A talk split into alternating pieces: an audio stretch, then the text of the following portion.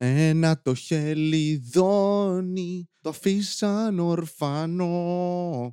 Anyway, άχρηστο podcast, γεια σας, καλώς ήρθατε, καλώς σας βρήκα, τι κάνετε, πώς είστε, τα παιδιά, η οικογένεια, όλοι καλά, πάντα καλά να είμαστε πρώτα ο Θεός, πάμε να κοινωνήσουμε και να πεθάνουμε από κορονοϊό. Όσοι από εσάς είστε ζωντανοί ακόμα και ακούτε αυτό το επεισόδιο, ευχαριστώ που το ακούτε. Όσοι πεθάνατε επειδή λόγω αυτό το, το κορονοϊό, ξέχατε να μιλάω, ρε. Ευχαριστούμε που θυσιαστήκατε ώστε να καταλάβουμε ότι πρόκειται περί πανδημίας. Δεν ξέρω. Έχει μεταλλαχτεί στην Ιταλία, πεθαίνει κόσμος. Θα δούμε τι θα γίνει. Για εσάς είναι Τρίτη, για μένα είναι Δευτέρα, για λίγο ακόμα. Ηχογραφώ σχετικά αργά, όχι ότι σας ενδιέφερε. Ήταν μια δύσκολη μέρα σήμερα. Γενικά, κάθε μέρα που ξυπνάω και πρέπει να πάω στη δουλειά, ε, προτιμώ αλήθεια να κάτσω και να πεθάνω. Βεστέλιο θάνατος, δεν είναι κάτι ωραίο. Έλα ρε. Αν και απ' την άλλη είναι σαν ύπνος. Ναι, αλλά δεν μου αρέσει να κοιμάμαι. Μόνο με πολλούς άντρες. Γεια σου, ρε Λιδία, μερακλού. Ήταν η μέρα της γυναίκας. Όποιον θέλω θα πηδάω. Τις υπόλοιπες μέρες δηλαδή τις είσαι περιορισμένη. Ναι, δώσε ένα φαλοκρατικό κόσμο. Εδώ έχεις ένα δίκιο. Λατρεύονται μεταξύ όταν άντρες μιλάμε για τη μέρα της γυναίκας και εξηγούμε σε άλλες γυναίκες και σε άλλους ανθρώπους τα δικαιώματα των γυναικών. Είναι... Το κάνω και εγώ, δεν είμαι υπεράνω προφανώς. Είναι εντυπωσιακό όμως αυτό. Ακόμη και εκεί, ε, να σου πω τι πρέπει να κάνετε οι γυναίκες. Ναι, για πες μου, τι είπε που σε συμφέρει ξεκάθαρα να μην κάνουν όλα αυτά που θα οδηγήσουν σε περισσότερα δικαιώματα. Ναι, είναι εντυπωσιακός αυτός ο έμφυτος ε, σεξισμός που έχουμε όλοι, όχι όλοι, καθώς είναι γενίκευση, αλλά οι περισσότεροι άνθρωποι. Μεγαλώσαμε σε οικογένειες που υπάρχει, υπάρχει αυτός ο γαμάτος σεξισμός σε κάθε οικογένεια που δεν, δεν είναι ξεκάθαρος σεξισμός, ας πούμε. Δεν έδερνε ο πατέρας όλων τις μητέρες όλων. Αυτό ακούστηκε λάθος σαν πρόταση. Θα πρέπει να πω πατέρας σου τη μητέρα σου ή ο πατέρας μου τη μητέρα μου. Ο πατέρας όλων, η μητέρα όλων να, να δέρνονται μεταξύ τους πατεράδες μανάδες από random οικογένειες. Αντί για παρτούζα ξύλο. Ή και τα δύο, αν είσαι τυχερός, δωράκι. Και επειδή ξέρω ότι κάποιοι από εσάς τρώτε να ακούτε αυτό το podcast, έρχεται αναφράσεις κατά σε 3, 2, 1. Είχατε την ευκαιρία να πηδήξετε έναν άνθρωπο, αλλά και κάποια λεπτά στο βίντεο ώστε να μην μιλήσω για σκατά. Αλλά μόλις έχεσα μαλάκα.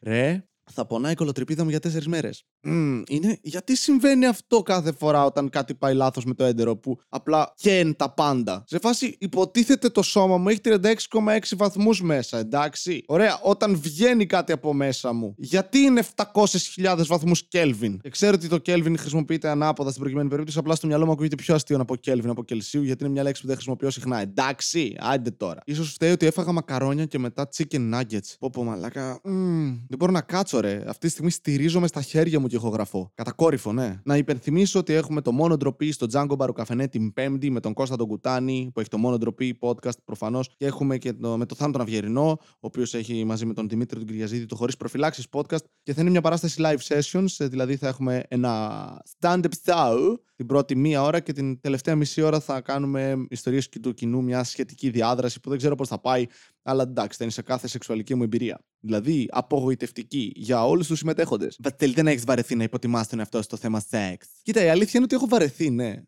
Έχουν αρχίσει να με κουράζουν τα αυτοσαρκαστικά μου αστεία. Από την άλλη, αυτό, αυτή είναι η πεποίθηση που έχω για τον εαυτό μου. Όταν είσαι για τον Μπούτσο, απλώς είσαι για τον Μπούτσο. Δεν έχει κάτι άλλο. Πήγα να πεθάνω τρεις φορές σήμερα, καθώς κατέβαινα τα σκαλιά από εδώ πάνω που μένω στο διάολο τον κόλο. Που εντάξει, δεν είναι στο διάολο τον κόλο, αλλά έχει φυλακές εδώ κοντά παλιές. Οπότε πιστεύω ότι μας τυχιώνουν αυτοί οι φυλακισμένοι που και που και όταν βρέχει έρχεται ένα φάντασμα και σε σμπρώχνει, γι' αυτό γλιστράς σε πλακόστρο τα δρομάκια. Πήγα να πεθάνω τρεις φορές κατεβαίνοντας. Το παθαίνετε κι εσείς αυτό που μερικές φορές είστε σχεδόν σίγουροι ότι είναι κάποιος πίσω σας και δεν είναι κανένας; Και λες μετά, Αχ, δεν έπιασε η δικαιολογία που είχα για να βάλω στραπονάκι στον κόλο. Το έβαζε κάποιε άλλε, ήταν ένα φάντασμα. Αλλά μου συμβαίνει αρκετά συχνά. Ειδικά όταν ήμουν πιο μικρός, καθόμουν εκεί που καθόμουν μόνος μου στο δωμάτιο, ξαφνικά ήμουν Κάποιος είναι πίσω μου, έτσι. σω απλά ήθελα να βάλω λίγη περιπέτεια στη ζωή μου γιατί ήμουν απίστευτα βαρετό και σαν παιδάκι. Κάποιος είναι πίσω μου, έτσι. Και γυρνούσα και δεν ήταν κανένας και με fuck, κουνιέται γρήγορα. Αλλά είναι κάπου εδώ και πάντα σηκωνόμουν μέσα στη μέση της νύχτας και επειδή είχα αυτές τις σκέψεις στο μυαλό μου απέναντι, είχα πάντα αφήσει μία τσάντα πάνω στην καρέκλα και ένα μπουφάν, ώστε να μοιάζει πάντα ότι κάποιος κάθεται στην καρέκλα. Έτσι πως έπεφτε το φως του, το φεγγαρόφος απ' έξω. Για την ακρίβεια δεν ήταν φεγγαρόφος. Έμενα σε γειτονιά που είχε μονόδρομο και απέναντι ακριβώς από το δωμάτιό μου είχε κολόνα της ΔΕΗ με λάμπα. Και δεν γίνεται, έπρεπε να κλείσει τα πατζούρια σου να μην περνάει οξυγόνο για να μην περνάει φως μέσα. Οπότε τα σηκωνόμουν πάντα έμπαινε λίγο φως και χτυπούσε πάνω σε αντικείμενα μέσα στο δωμάτιο και μόλις ξυπνάς που ο εγκέφαλός σου ακόμα είναι σε αυτή την κατάσταση. Τι, ε, ναι, εννοείται έκανα σεξ με 7 γυναίκες. Ήταν πολύ λογικό, δεν ήταν καθόλου όνειρο. Και ενώ είσαι σε αυτή την κατάσταση απλά βλέπεις κάτι μπροστά σου, το οποίο μοιάζει με τον ψαλιδό χέρι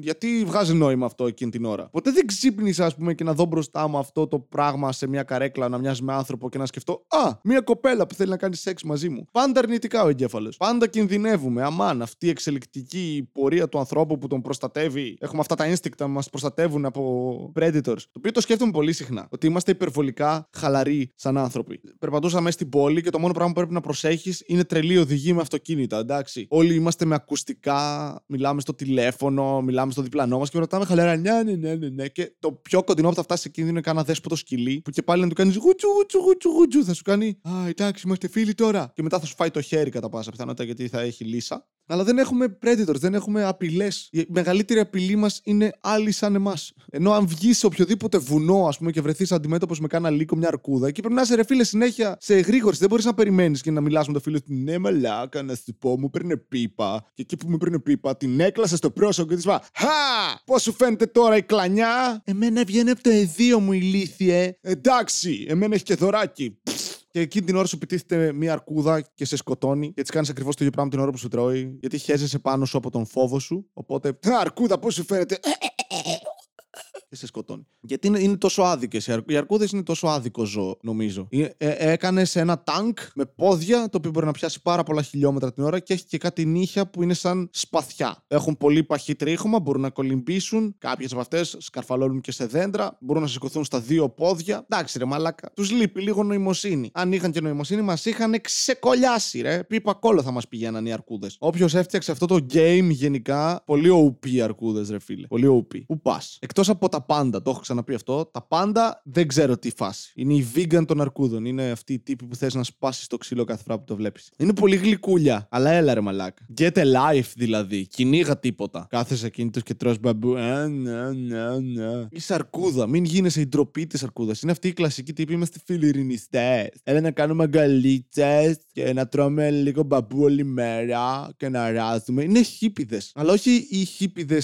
που γουστάρουν απλά ειρήνη και θα κάνουν και κάτι γι' αυτό. Είναι οι χίπηδες που απλά ο μπαφάκιας ο φίλος σου που απλά άκουγε Bob Marley και έκανε ηρωίνη. Βασίλη, η ηρωίνη και τον μπάφα είναι δύο διαφορετικά πράγματα. Το ξέρω. Άσε με να κάνω τις ηλίθιες υπερβολές μου. Λες και ό,τι λέω εδώ πέρα ισχύει. Μου στείλαν μήνυμα ότι αυτά που ανέφερα για την ε, Sia, αυτό που είπα στο τελευταίο επεισόδιο, που ότι προσπαθεί να βοηθήσει ανθρώπους, δεν ισχύει, αλλά είναι κλασική παγίδα στην οποία πέφτει πολλοί κόσμος. Παιδιά, OK, okay, λίγο είδα, χέστηκα. Μην ακούτε και παίρνετε τη μετρητής ό,τι λέω εδώ πέρα. Η Έμιλι, εντωμεταξύ, αν θυμάστε την Έμιλι, έχει έρθει και σε επεισόδιο, είναι κωμικός φίλη, μου στείλε μήνυμα ότι της άρεσε πάρα πολύ το προηγούμενο επεισόδιο, το οποίο, για να είμαι ειλικρινής μαζί σας, δεν μόνταρα ποτέ. Έκανα επεξεργασία τον ήχο και το ανέβασα. Δεν το άκουσα καν. Και το, άβαλα, το έβαλα λίγο σήμερα στη δουλειά εκεί που δούλευα και γαμιόμουν και έτρωγα σκατό γαμώ τον καπιταλισμό μου. Όχι ότι έχουμε κάποιο εναλλακτικό σύστημα το οποίο δεν θα δουλεύω, αλλά έστω. Και έβαλα το podcast να το ακούσω και ήταν χάλια. Έλεγα συνέχεια Ε. Και έπαιρνα βαθιές ενάσεις.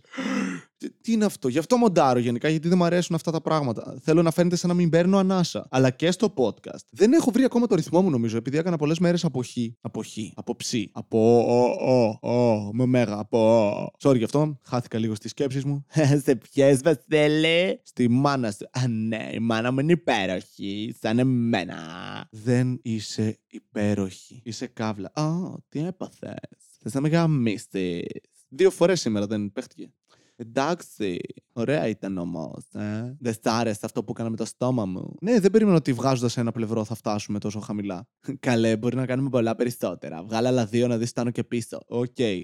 Θα σταματήσουμε εδώ; Είμαι γιατί. Τελείωνε το podcast και έλα να με βρεις. Ναι, δεν είναι ιδιαίτερα δύσκολο. Απλά κοιτάω τον καθρέφτη. Και πώς νιώθεις; Ε, απογοητεύομαι λίγο γιατί είμαι εγώ. Αλλά ναι, νομίζω ότι επειδή έκανα αποχή τέλος πάντων απο, απουσ, απουσίαζα από την podcast για αρκετό καιρό, και με αυτό εννοώ απλά τέσσερα επεισόδια δεν βγήκανε. Τρία, τρία επεισόδια. Τέσσερα δεν βγήκανε, τέσσερα δεν βγήκανε. Νομίζω ότι γι' αυτό έχω χάσει λίγο το momentum μου. Το momentum μου. Αυτές οι λέξεις τώρα, παίρνουμε ξένες λέξεις που τελειώνουν σε μου και αρχίζει η επόμενη δικιά μας ελληνική σε μου. Ε, σιχτίρ. Το momentum εντωμεταξύ καθόλου ελληνική λέξη. Σε, για όλους αυτούς που λένε Όλες τις ξένες λέξεις έχουν ρίζες ελληνικές. Ναι, έχεις πάει στην Κίνα. Δεν μιλάω για αυτές. Επίσης δεν θα πάω στην Κίνα γιατί έχουν κορονοϊό. Και στην Ιταλία βέβαια, οπότε. Αλλά δεν συμπαθούσα ποτέ τους Ιταλούς. Έχει να κάνει ξεκάθαρα με δικά μου προσωπικά βιώματα τα οποία έχω αναφέρει σε προηγούμενα επεισόδια. Μπορείτε να δείτε άχρηστο podcast, να ακούσετε βασικά, να δείτε λίγο δύσκολο. Εκτός από ένα επεισόδιο που έχω βγάλει και φορά εκείνο το αμάνικο και έχω το μαύρισμα του Αλβανού από την οικοδομή, αλλά χωρίς καμία μυϊκή συναρμογή ή να φαίνεται λίγο μη, τρικέφαλος, κάτι τίποτα. Φλόρες με ένα άσπρο έτσι είναι. Γεια σας,